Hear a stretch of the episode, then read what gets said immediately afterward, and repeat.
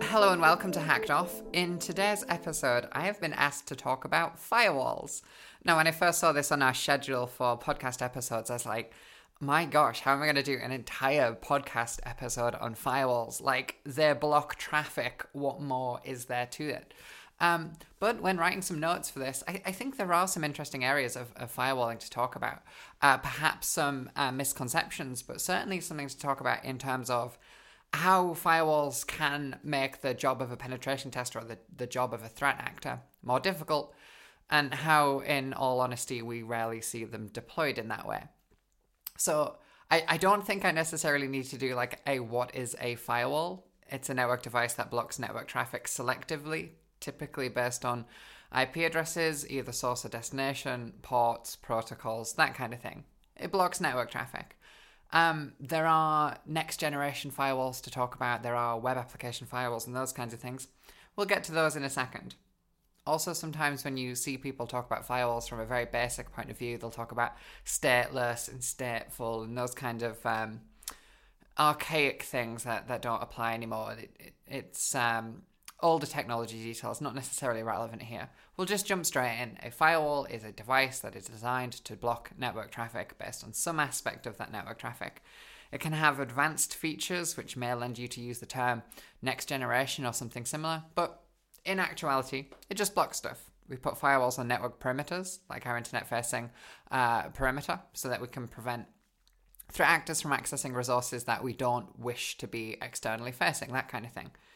How do they play in terms of penetration testing then? Well, typically, the penetration tester is going to be restricted to attacking services that are published. But what I mean by that is we're going to target things that you have exposed. Finding a vulnerability within a firewall itself that allows for bypassing an access control list or something like that, it doesn't typically happen anymore. It's really rare for that kind of vulnerability. They do come up every now and again in the same way that vulnerabilities in VPNs come up every now and again, where you can entirely just bypass a VPN, but they're fairly rare. So we'll take the point of view right now for the sake of this podcast of we're going to target published services. So what does that mean from a pen testing point of view? Well, really this leads us into a couple of different things. It's going to lead you, of course, into firewall configuration reviews. If firewalls just work, then performing a penetration test to see if services that are supposed to be exposed are exposed and those that aren't isn't your only option.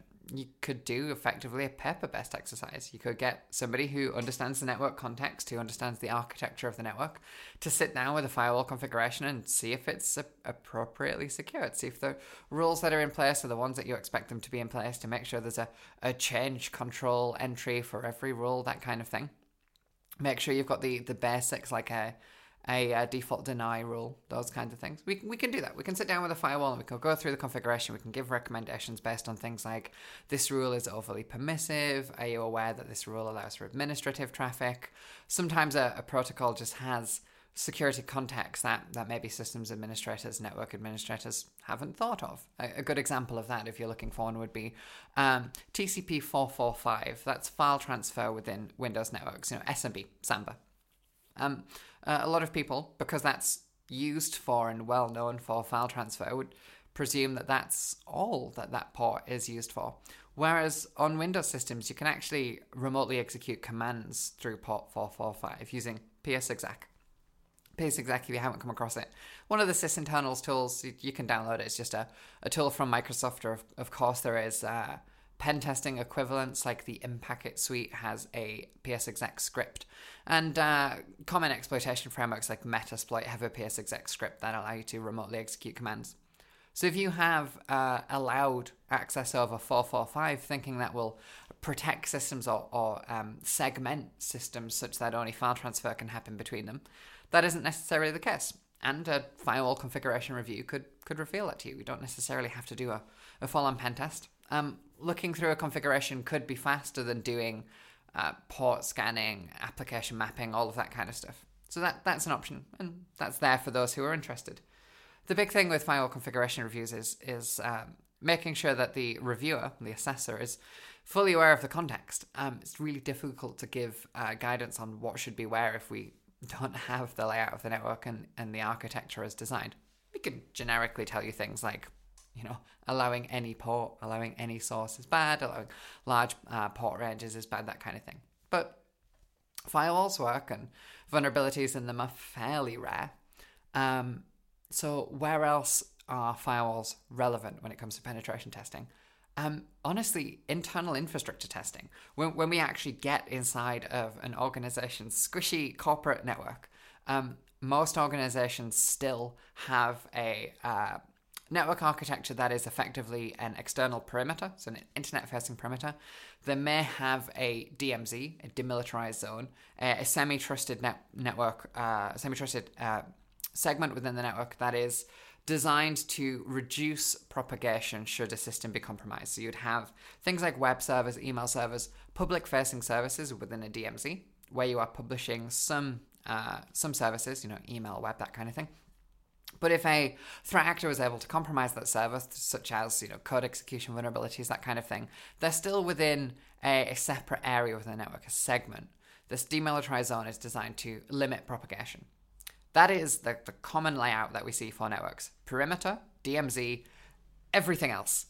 And of course, hopefully you can see what I'm getting to here is when it comes to actually being connected to the internal corporate network, which can happen in a multitude of ways, perhaps the threat that you're trying to simulate is a malicious member of staff.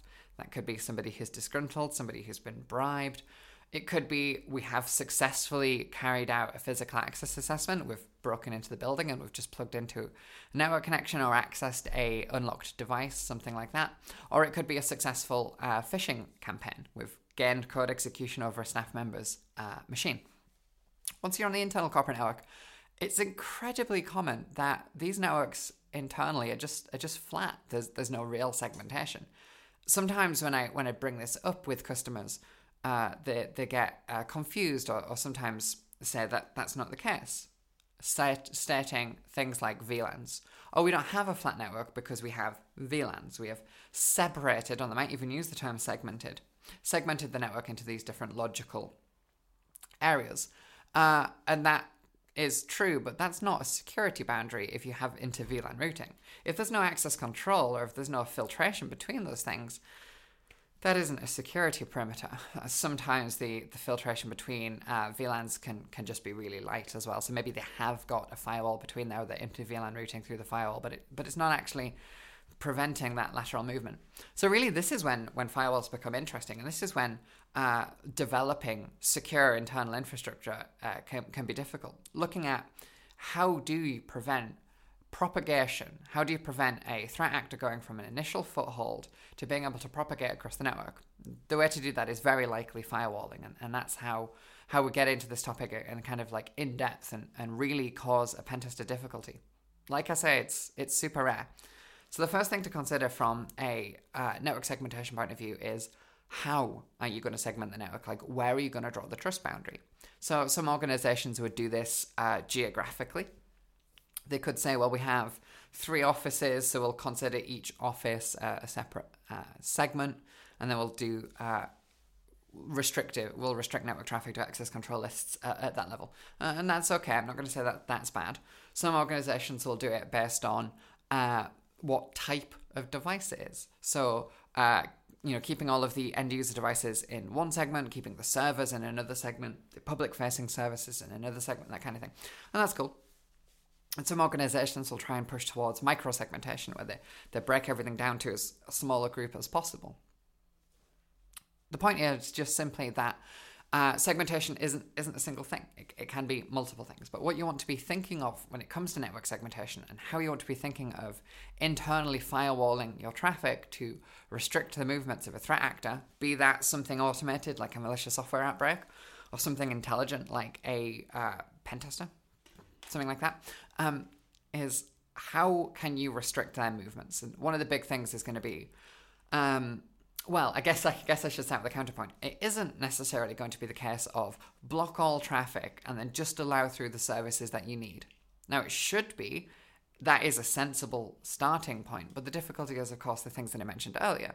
You might need something like file transfer, and file transfer allows PSExec, and PSExec is code execution, and code execution allows for a segmentation bypass. So it's not that easy. You need to think of it in terms of, in my opinion, the pen tester is going to tell you to think of things in terms of the pen tester's point of view.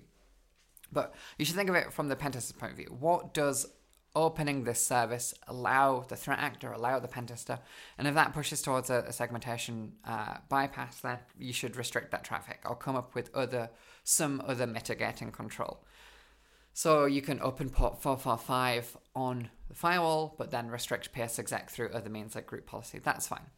Point being, network segmentation, super rare to see it deployed at all. It's even rarer to see it deployed well. VLANing a network is not segmentation. It is not security, a trust boundary. If you have inter-VLAN routing, VLAN's just a logical separation in a network. It doesn't necessarily prevent network traffic in the same way that strict firewalling does.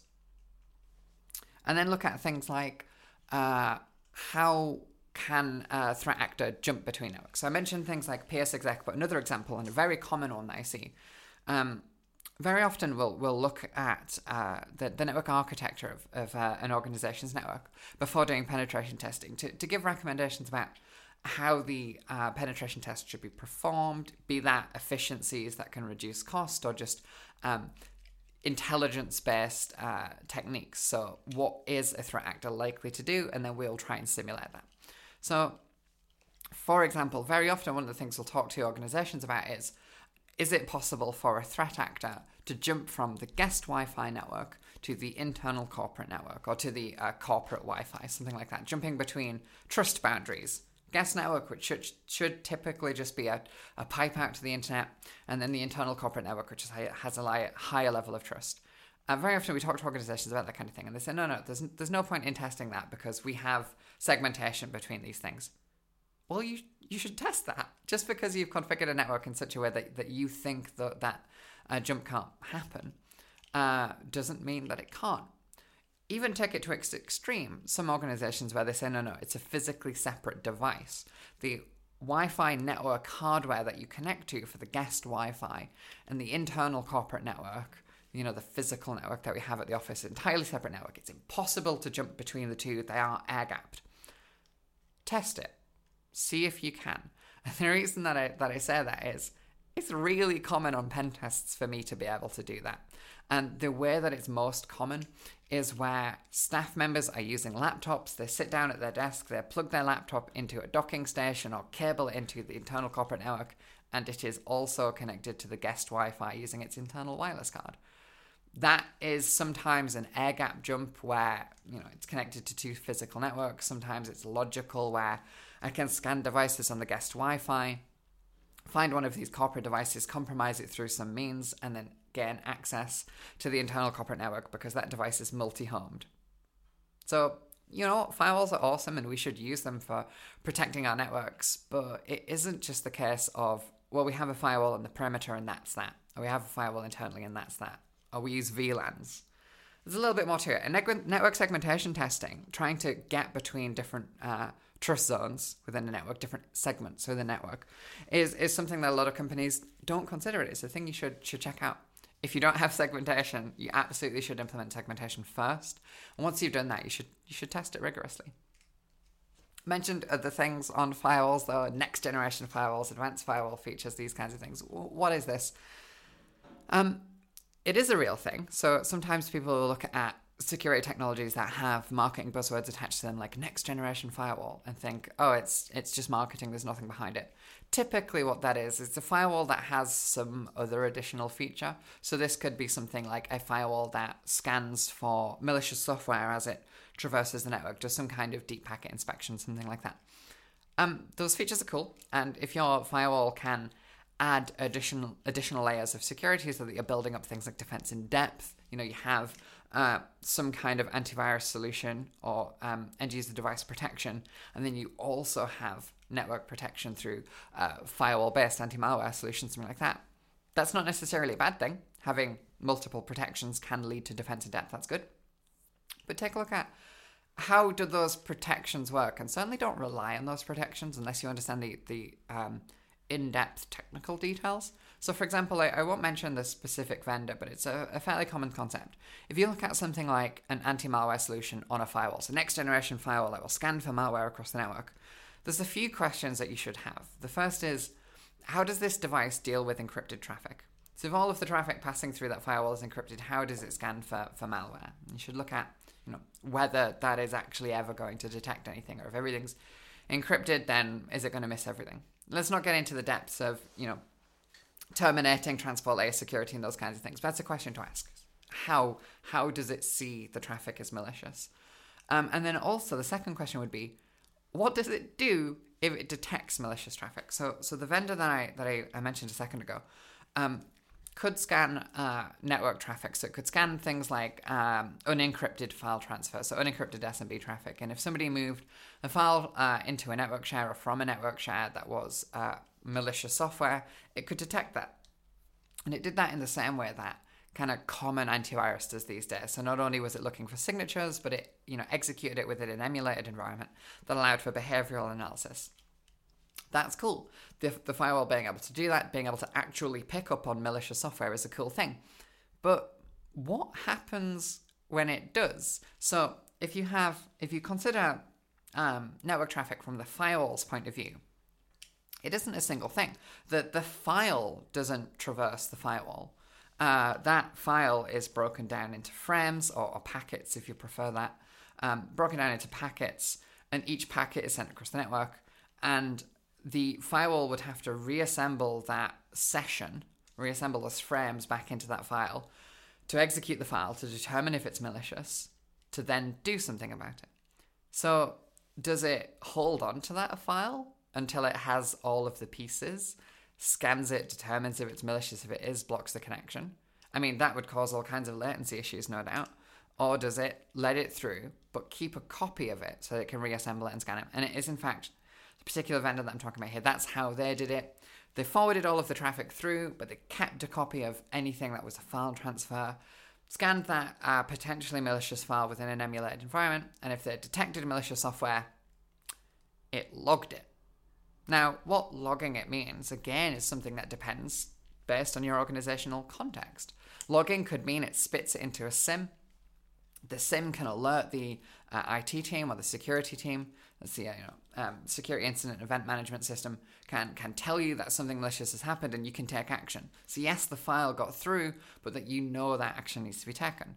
For other organizations that don't have centralized log management, don't have automated alert generation, don't have a SOC or anything like that, or a responsive team of some type, the firewall picking up on malware and logging it, it's possibly not going to help you.